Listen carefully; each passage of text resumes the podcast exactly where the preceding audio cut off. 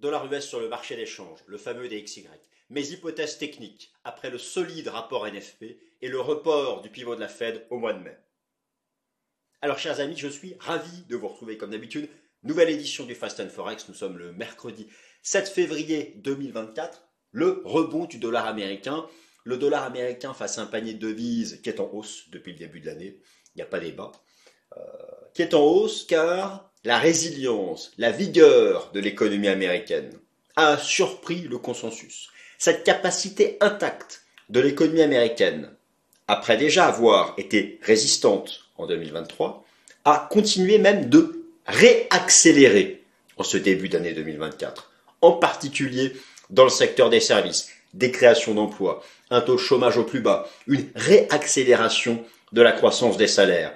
Voilà qui, naturellement, est venu donner du grain à moudre à ceux qui pensent, d'ailleurs c'était mon opinion, que le pivot de la Fed n'aurait pas lieu le mercredi 20 mars. Je vous invite à reprendre le Top Gun que vous avez euh, été plus de quasiment 10 000 à regarder il y a deux semaines. Je vous en remercie d'ailleurs.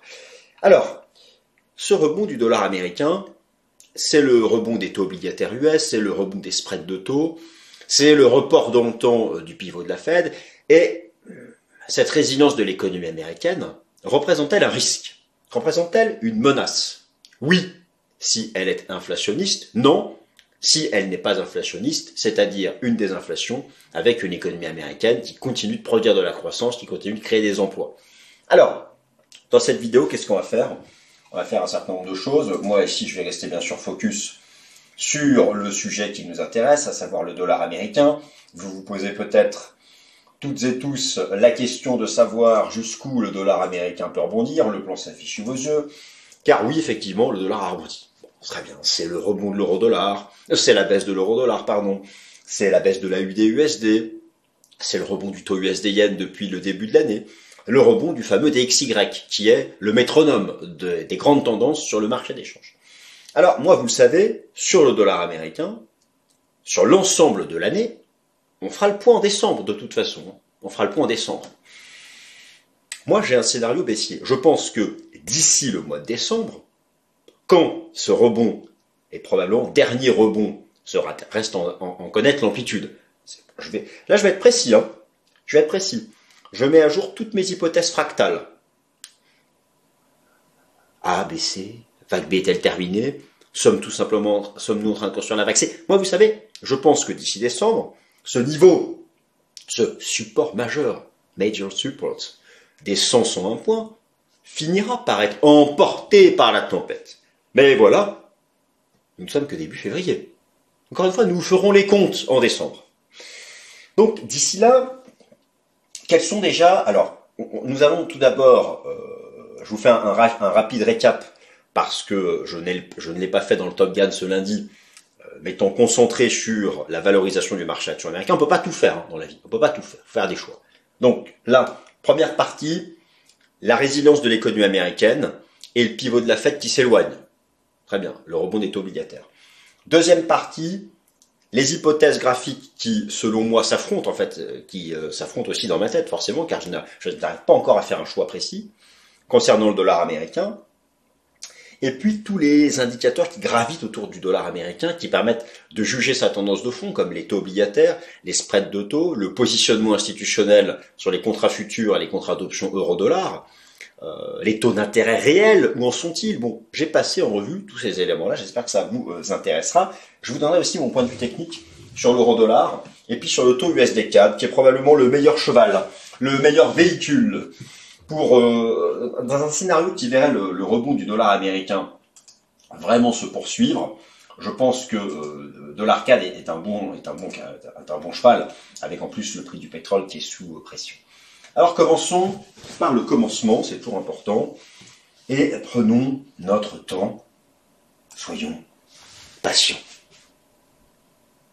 Et nous allons commencer par 5 minutes de silence.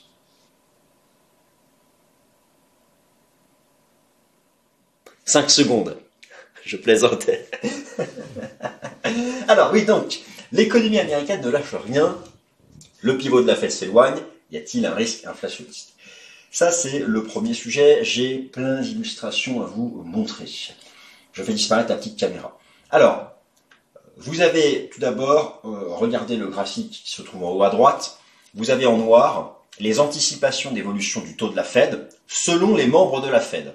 C'est ce qu'on appelle les dot plots. Les membres votants, sont 12, chacun donne son opinion.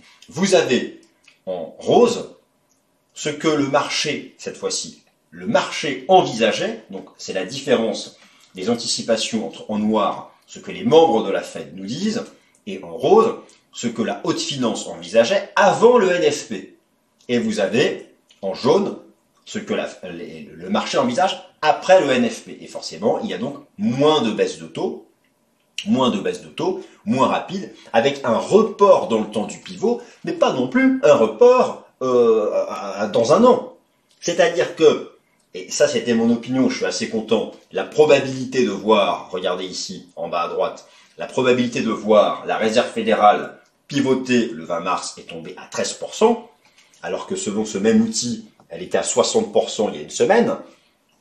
Et désormais, c'est le mois de mai qui cristallise toutes les attentes. Et là aussi, hein, c'est 50% de chance. C'est pas énorme non plus de voir la Fed, de voir la Fed pivoter. Alors, cela est dû à la résilience de l'économie américaine qui fait peser potentiellement un risque inflationniste, même si pour le moment ce n'est pas le cas. Après un solide quatrième trimestre et globalement une année dernière qui a vu une étonnante résilience de l'économie américaine en comparaison avec l'Europe, l'économie américaine semble démarrer l'année 2024 avec la même vigueur, faisant mentir tous les pronostics de probabilité de récession dont on entend parler depuis des mois et des mois, voire même maintenant depuis des années. Alors, déjà, je vous rappelle que en 2023, l'économie US a déjà surpris son petit monde. Elle s'est même permise de réaccélérer au troisième trimestre 2023 et au quatrième trimestre 2024. Donc déjà, elle avait ça sous le pied quand même.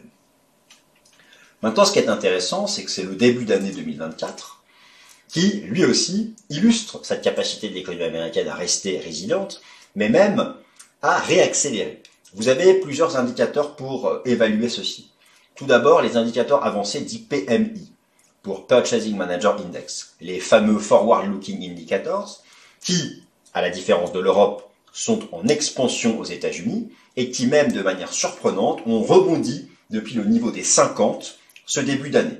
Alors, je vous rappelle que de euh, tous les indicateurs euh, PMI, euh, eh bien, ce sont ceux de l'ISM pour Institute for Supply Management, Institute for Supply Management, qui sont les plus suivis aux États-Unis.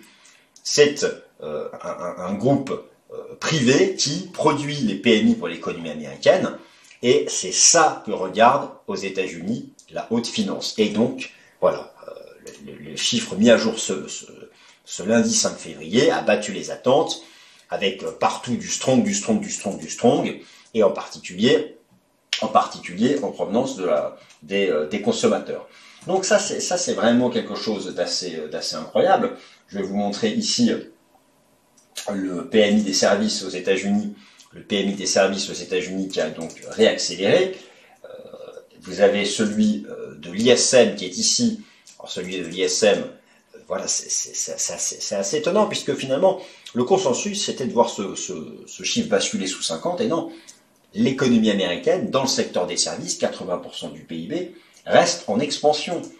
Et ça, ce sont les indicateurs avancés. Même le secteur manufacturier, qui pendant 8 mois consécutifs s'est installé sous 50, même lui sort la tête de l'eau. Donc cette économie américaine reste résidente et on surprend plus d'un.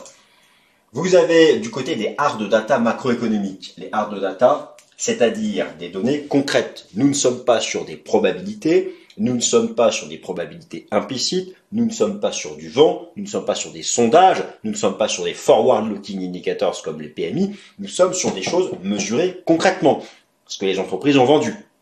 Bon, et euh, ce que les entreprises ont produit. Voilà, euh, l'output final, ce qui est physique, ce qu'on peut toucher, quoi. Voilà. Bon, eh bien, euh, deux indicateurs sont, sont très importants parce qu'ils sont réels et en plus ils intègrent des modèles de probabilité de récession. Il s'agit des ventes au détail pour mesurer la consommation des ménages et la production industrielle. Eh bien, ces hard data, elles aussi, en ce début d'année, font toutes leurs petites patossières alors qu'elles étaient en train de basculer sous zéro. Et c'est d'autant plus étonnant qu'elles le font alors que la fête n'a pas pivoté.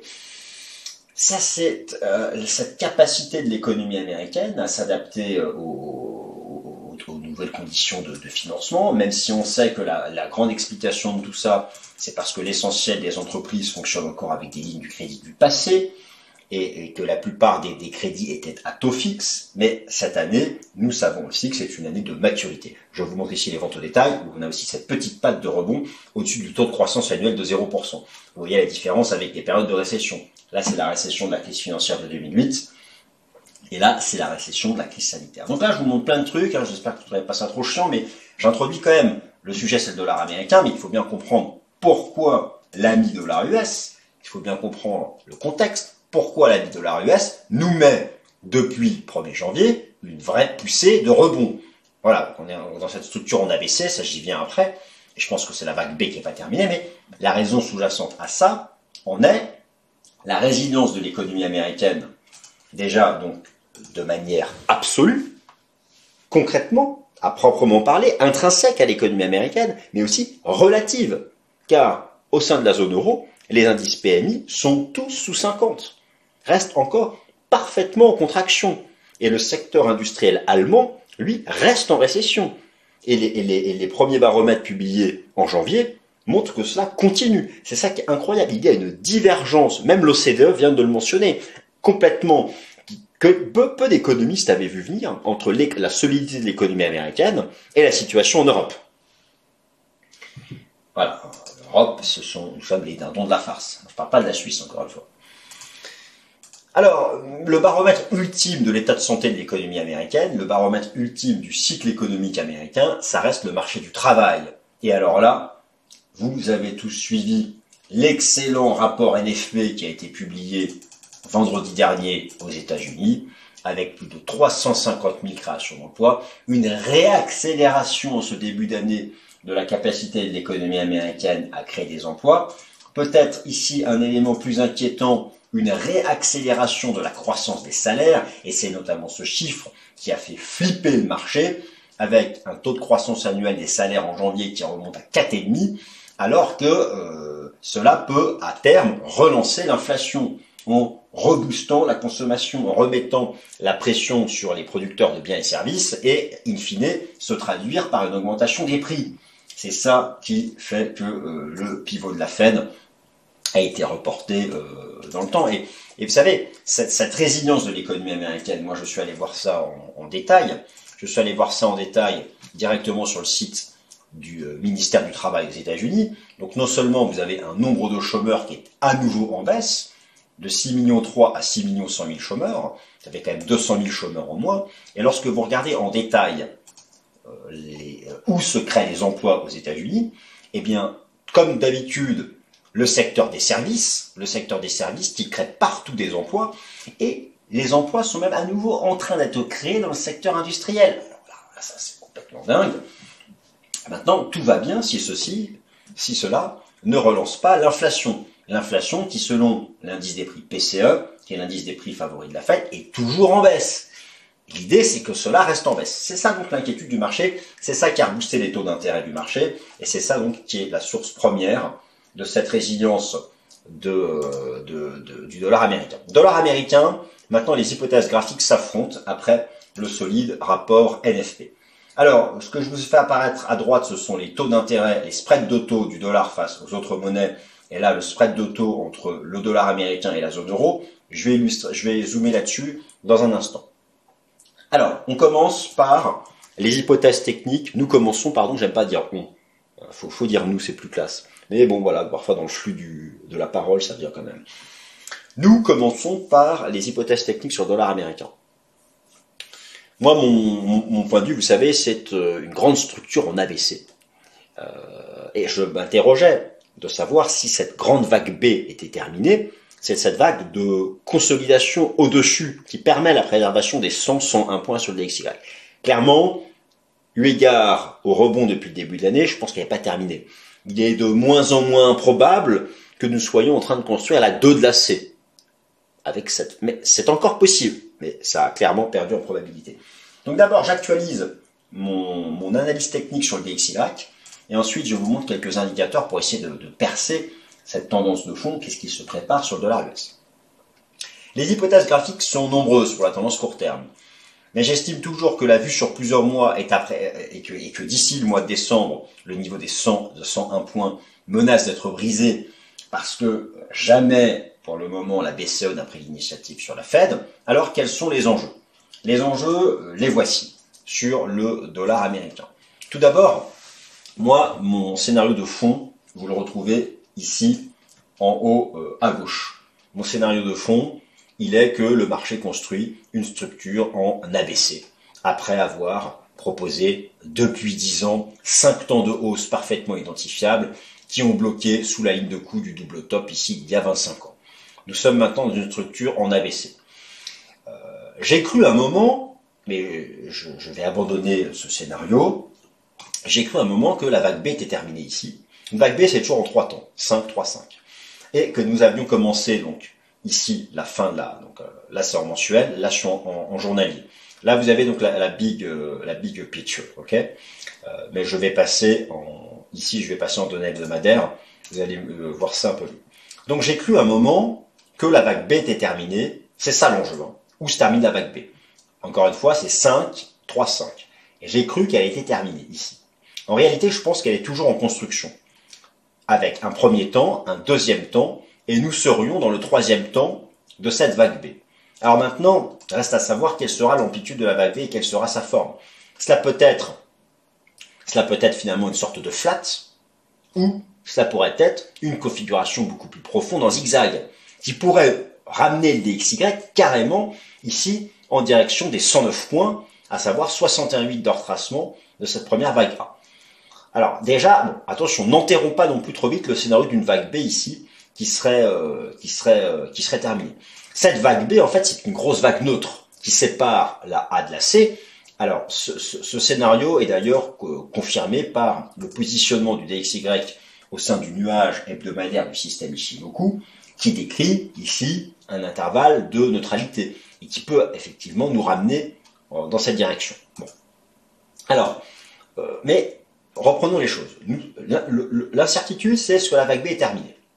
Si la vague B est terminée, imaginons, et que nous avons commencé ici la vague C, donc la vague B, la grande B serait terminée ici. Ici, nous aurions démarré la vague C. Nous serions là, donc, qui se fait toujours en 5 temps, nous serions dans la 2 de la C. La 2 de la C pouvant retracer entre 61,8 et 76,6 de la première jambe. Donc, en fait, même, même le scénario d'une B terminée ici et d'une C peut rester valable même si DXY va chercher jusqu'ici. Bon, moi, ça me paraît quand même un peu... Euh, après, c'est possible. Euh, après, après c'est possible. moi, j'aurais plutôt de plus en plus tendance à croire, en fait, que nous sommes toujours en train de sur la vague B, elle-même en trois temps, avec une A, une B, une C, et nous sommes ici dans, le troisième temps, et là aussi, qui peut nous ramener chercher cette zone tout en, en, maintenant ce scénario de la tendance de plus long terme, une structure en ABC. Donc tout l'enjeu est de savoir, voilà, est-ce que cette baie est terminée là ou est-ce qu'on est toujours en train de la construire et, finalement, ça correspond bien avec un certain nombre de, zones chartistes qui sont, euh, qui sont importantes.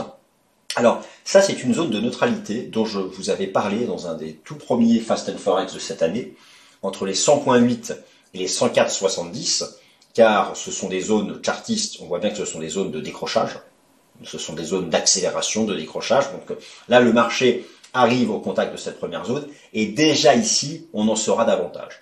Mais au stade actuel, entre le fait de savoir est-ce que nous sommes dans la C de la grande B, donc le troisième temps, ou est-ce que nous sommes dans une vague 2 d'une C qui a fait une 1, une 2, et, ça reste encore possible. Mais la façon dont on remonte, la profondeur, moi, me fait de plus en plus penser qu'on est toujours en train de construire cette, cette vague B. Alors, quelle sera son amplitude? Écoutez, de toute façon, sans session, sans cassure de support, sans session de rejet, eh bien, euh, le mouvement ici reste bullish. Et là, dans l'immédiat, on va tester un premier seuil déjà qui est très important, qui était le niveau des 104,70, qui était ce seuil ici de décrochage de la mi-novembre. On voit bien que c'est un seuil pivot.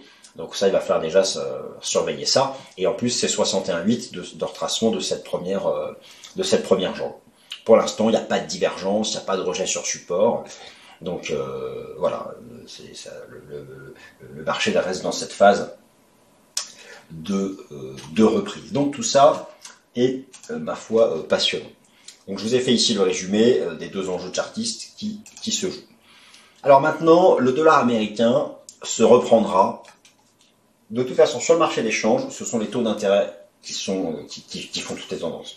Le dollar américain restera en reprise tant que les taux d'intérêt obligataires américains ne cassent pas de support majeur. Et ça, je vous en ai beaucoup parlé, notamment sur l'horizon de temps hebdomadaire.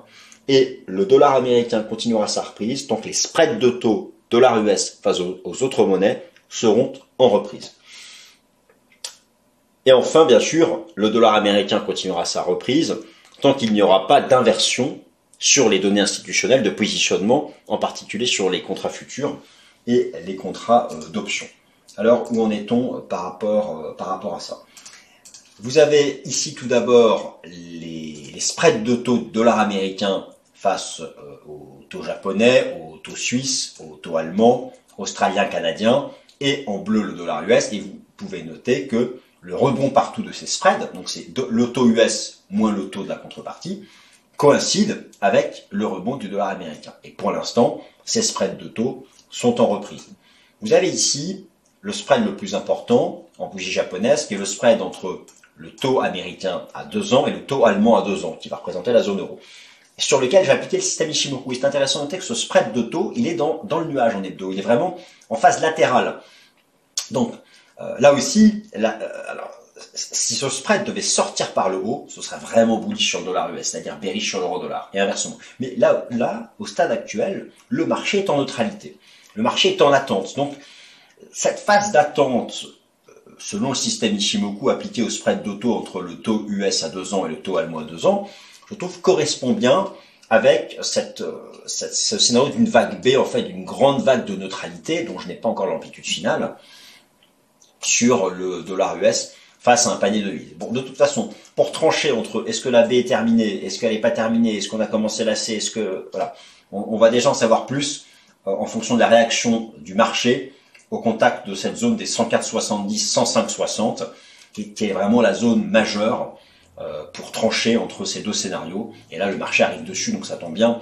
On sera, nous serons rapidement fixés. Le rebond du dollar américain, c'est aussi le rebond des taux d'intérêt réels aux États-Unis, puisque l'inflation baisse, l'inflation baisse et elle baisse vraiment aux États-Unis, selon le PCE, alors que la Fed n'a pas encore touché à ses taux. Et vous avez ici ce que je vous ai mis, c'est intéressant, je vous ai mis le taux de la Fed, qui est toujours à 5,50, et le taux réel de la Fed, qui maintenant est à 2,9. Pourquoi? Parce que la Fed n'a pas touché à son taux, alors que le PCE et le corps PCE qui sont les indices d'inflation favoris de la Fed, continuent de baisser désormais de 6 et de 9. Et là, ici, j'ai fait le spread, j'ai fait le taux de la Fed moins le PCE. au passage, comme ça, ça vous met les codes sur TradingView si euh, cela euh, vous, euh, vous, vous intéresse. Donc voilà, alors moi je surveille tout ça, mais encore une fois, c'est la tendance de l'euro-dollar qui imprime vraiment celle du, dollar américain. Et, lorsque vous regardez le tout dernier rapport Commitment of Traders, c'est-à-dire le positionnement des institutionnels sur les contrats futurs et les contrats d'options euro-dollar, eh bien, euh, je regarde la position nette, la position nette qui avait été en rebond un certain temps, ce qui avait permis à l'euro-dollar de rebondir, mais qui a récemment échoué sur ce qu'on pourrait carrément lire comme une ligne, de coup d'une structure en épaule tête épaule. Et là, la position nette repart à la baisse les positions short ont commencé à réaugmenter sur le cours de l'euro-dollar. Donc ça aussi, ça fait partie des éléments qui euh, entretiennent ce rebond du, du, du, dollar US. Maintenant, je vous donne mon scénario euh, sur l'euro-dollar et l'USD CAD. J'estime que l'USD CAD, c'est euh, pour ceux qui jouent, ceux qui pensent, ceux qui pensent que le dollar US. Parce qu'encore une fois, moi je vous livre ici ma grille de lecture, chacun pense ensuite ce qu'il veut. Euh, ceux qui pensent que le dollar US ira vraiment chercher plus haut et, il ira carrément retracer toute cette vague-là, toute cette, toute cette jambe ici, qui serait le deuxième temps d'une grande vague B, ou même au-delà, je pense que le meilleur, le, meilleur cavalier, c'est le taux USD CAD. Le taux USD CAD, parce que c'est une belle tendance technique qui vient de se relancer, parce que le pétrole est sous pression, et je pense qu'on peut au moins viser cette zone. Voilà, ça c'est ça je pense que c'est un, très bon véhicule pour ceux qui jouent la poursuite de la hausse du dollar américain. Maintenant, au contraire, si votre scénario c'est un dollar US qui se retournera à la baisse après avoir testé cette zone, je pense qu'il faut surveiller le niveau des 1,06, 1,06 30 sur l'euro dollar pour un achat. Donc, ce qui vous donne en fait deux véhicules de positionnement. Euh, pour, jouer la baisse du dollar US et l'échec sous résistance, eh bien, payez l'euro dollar sur ce support. Par contre, ceux qui pensent que le dollar US peut aller encore beaucoup plus haut, je ne vois pas, mais leur cavalier, que cette belle tendance haussière ici sur le taux USD euh, CAD. Voilà, chers amis, eh bien, ainsi s'achève euh, ce point sur le, sur le dollar américain. J'espère que vous l'avez trouvé assez précis, assez complet. Oui, je sais, c'était chiant, c'était plein de petits détails, mais j'espère quand même que ce type de vidéo vous apporte quand même euh, des choses intéressantes. Merci à toutes et à tous. Bonne semaine.